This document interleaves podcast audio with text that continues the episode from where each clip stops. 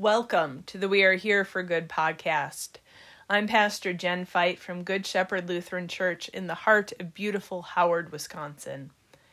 And during this time, as many of us are practicing social distancing, we remember that as the body of Christ, we are here for good and we are better together. And we're an Easter people. We are people who live in the hope of the resurrection we know that death does not have the last word over us. Today, our Bible study is focusing on our gospel reading for this coming Sunday's worship, an Easter story that begins on the road out of Jerusalem on the evening of the first Easter Sunday. Today's reading is from the Gospel of Luke, chapter 24, verses 13 through 35. And we are in the very last chapter of Luke's orderly account of the events that have been fulfilled among us. Just before our reading for today, the women went to the tomb early in the morning. The stone had been rolled away, and the women were greeted by two men, presumably angels, who told them the good news that Jesus Christ is not here. He is risen from the dead.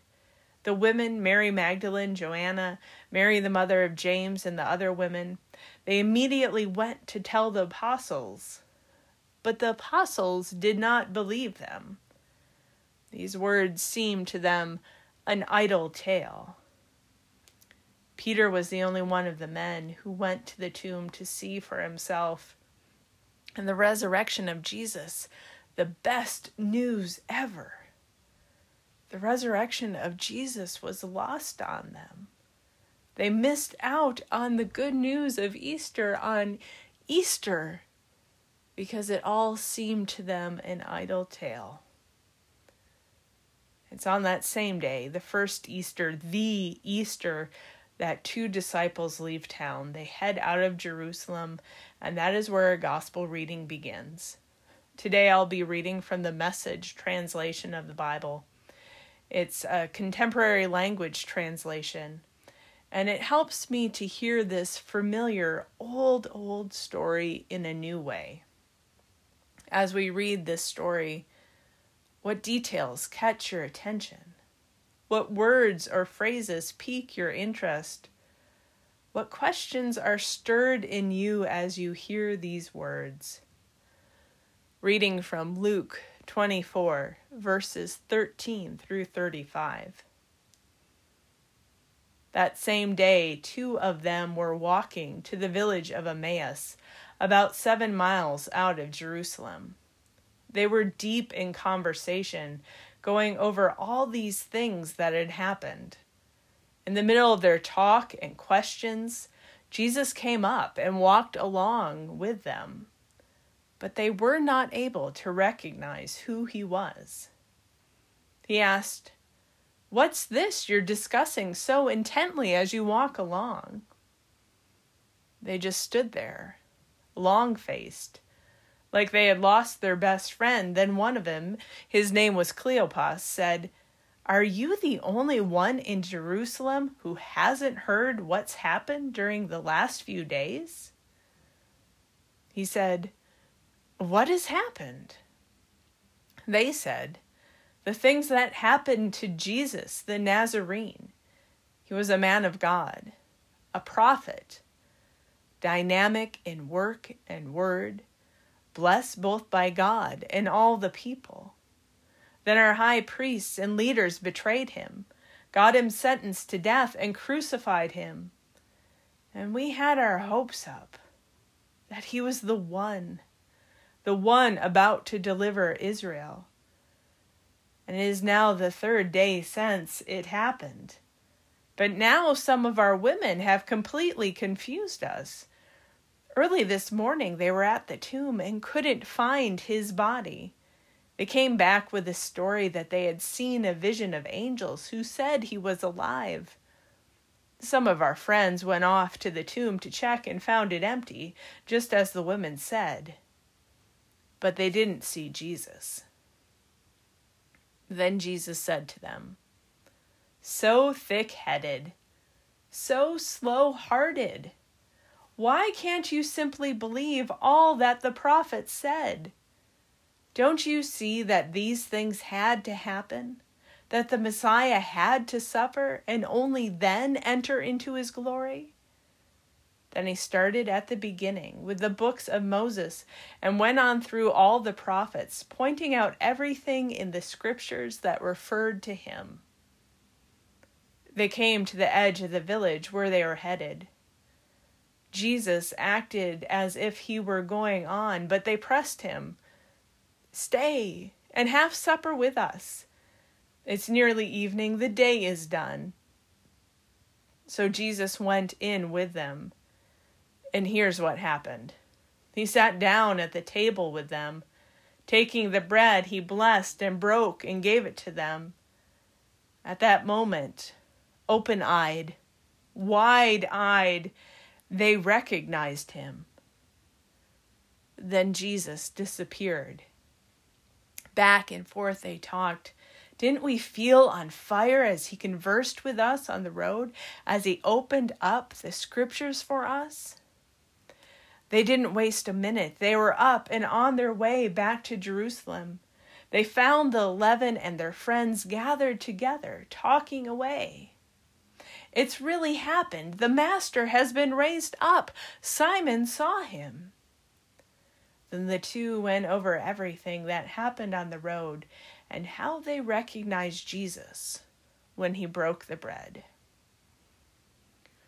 We begin looking more closely at the first few verses, verses 13 through 18. That same day, two of them were walking to the village of Emmaus, about seven miles out of Jerusalem. They were deep in conversation, going over all these things that had happened. In the middle of their talk and questions, Jesus came up and walked along with them, but they were not able to recognize who he was.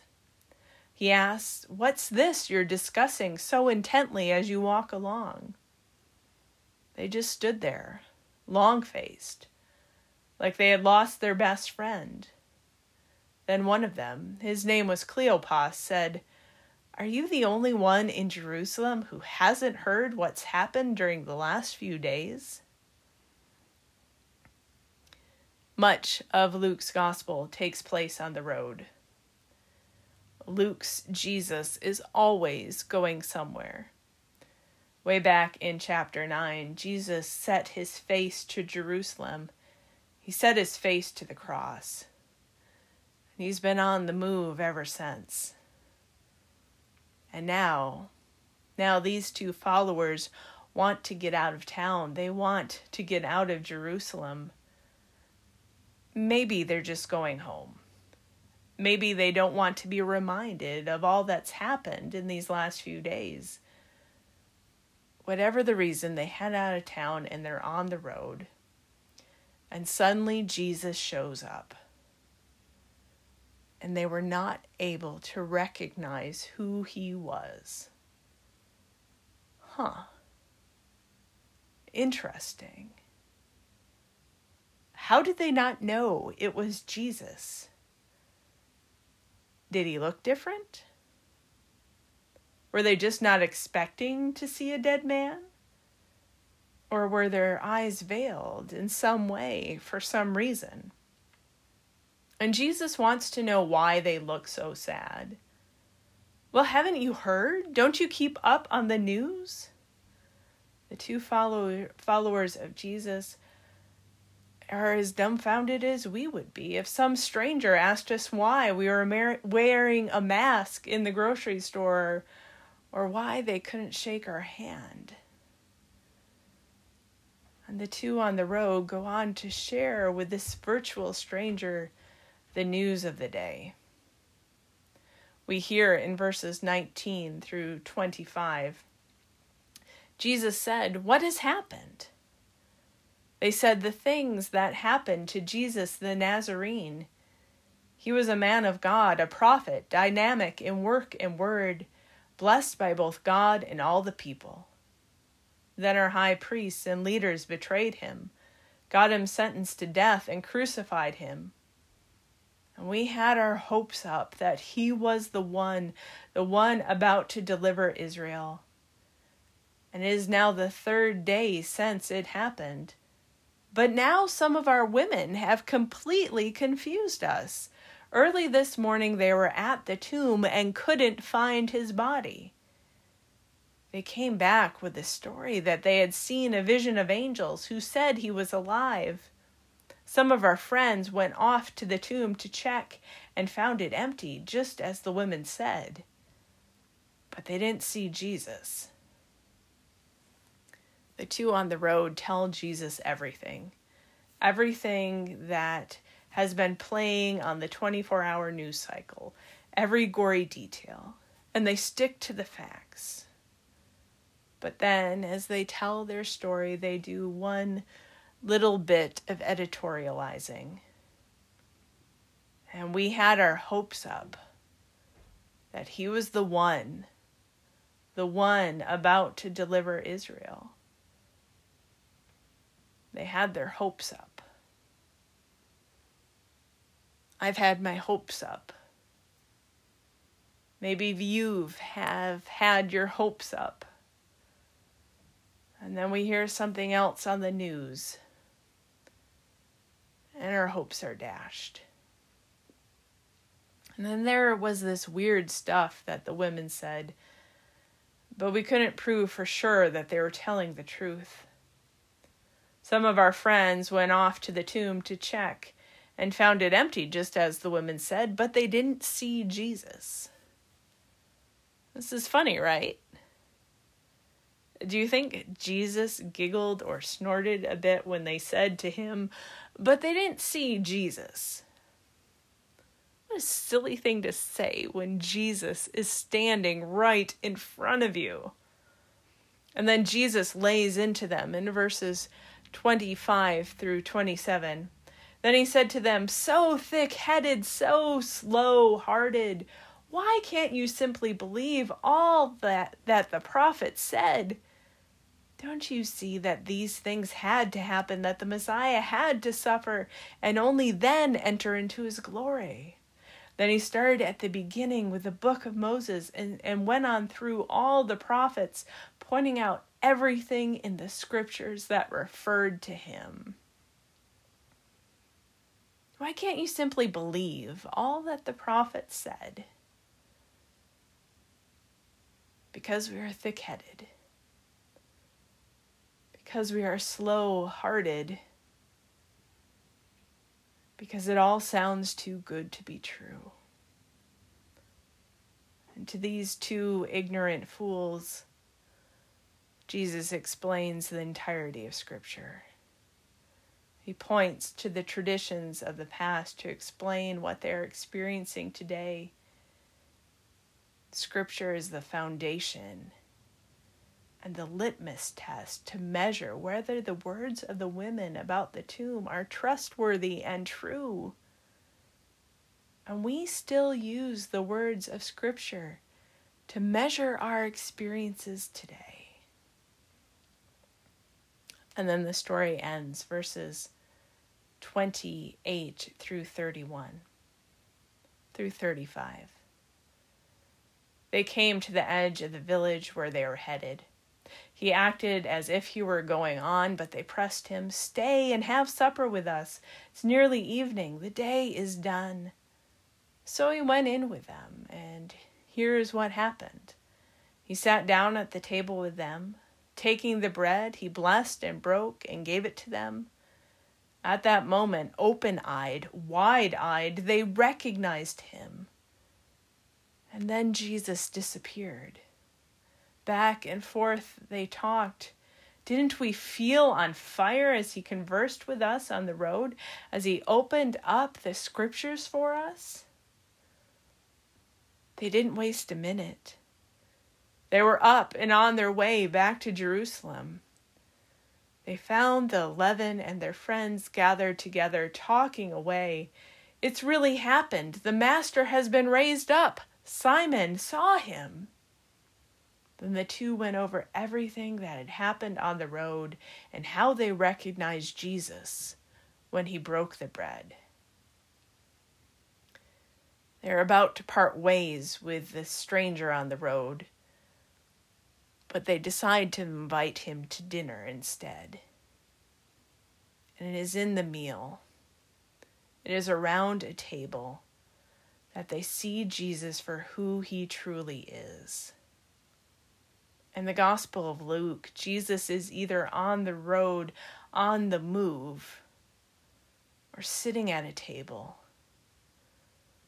dining with sinners and tax collectors, eating at the Pharisee's home, eating at Zacchaeus' home, feeding 5,000 people out in the middle of nowhere, sharing the Passover with his friends. It's around an ordinary dinner table that they see. They see Jesus. And it's around our dinner tables too that the good news of the resurrection is shared. It's when we are eating a lazy Saturday breakfast or a quick dinner before a busy night, or maybe a not so busy night nowadays. It is in these times that God shows up unannounced leading us and guiding us to talk about this story, our story, the story of all of Scripture, this story that changes everything, this story that changes us, this story that defines us. It's at the table with our family and friends that we experience this life changing, death, death defying story, this story of good news as you continue to think about this story of the resurrection, I invite you to think about Jesus' encounter with these two on the road. Why couldn't they see Jesus right away? And why do we struggle to see Jesus still? And think too about the important conversations you have around your dinner table. How often does Jesus pull up a chair? And do you invite him to stay a while longer, to linger? As we hold these questions in our hearts, let us pray. God of the resurrection, you meet us in ordinary meals and you show your promises to us through ordinary stories of ordinary people. Give us eyes to see. Give us eyes to see you. Give us ears. Give us ears to understand your word and its calling on our lives. And make us a people of hope. A people who trust that you are doing what you promised to do so long ago a people who trust that you will not fail us. In Jesus' name we pray. Amen. Blessings, my brothers and sisters in Christ. God be with you this week.